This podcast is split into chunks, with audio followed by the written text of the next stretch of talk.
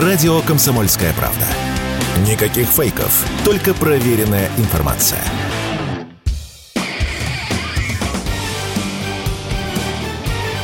Говорит полковник. Нет вопроса, на который не знает ответа Виктор Баранец. Пришло сообщение, что Британия и Норвегия возглавят коалицию по поддержке Украины на море. Что это такое? Что это значит? Ну, во-первых, вывод первый совершенно очевидный. Это попытка НАТО усилить военно-морскую компоненту Украины.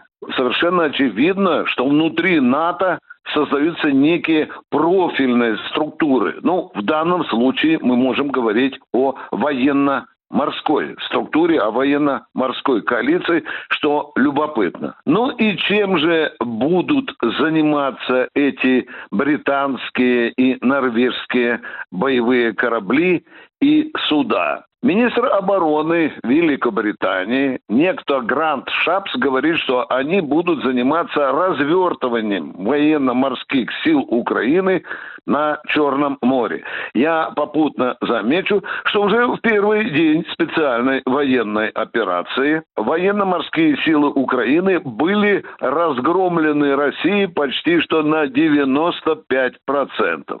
А как эти корабли могут появиться Черном море.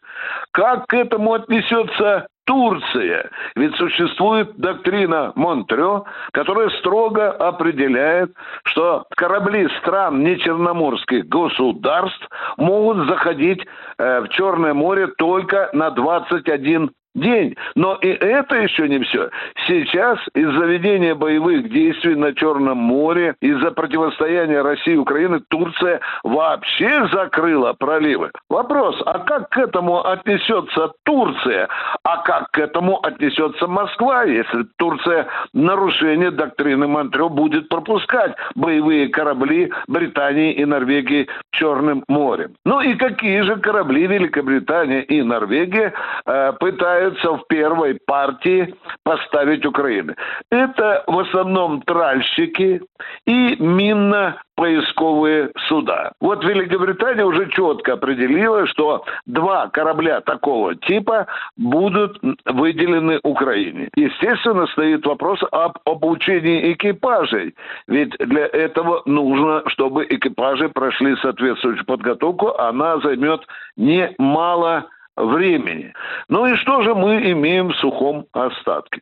Похоже, зреет ситуация, когда боевые действия в ходе нашей специальной военной операции могут перенестись уже на Черное море.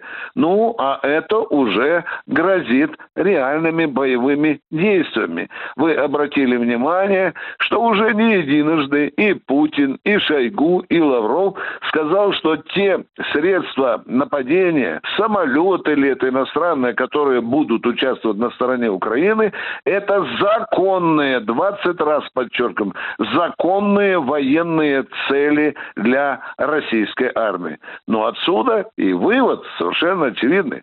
Будем бить недругов. Но вы знаете, пока это с большим понтом на западных средствах массовой информации распространяется о том, что вот Британия и Норвегия возглавят коалицию, мы, это прежде всего и Черноморский флот, и наша авиация, готовы и к такому развертыванию событий. Опыт у нас есть.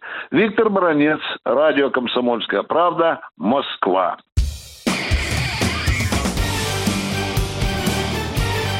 Говорит полковник.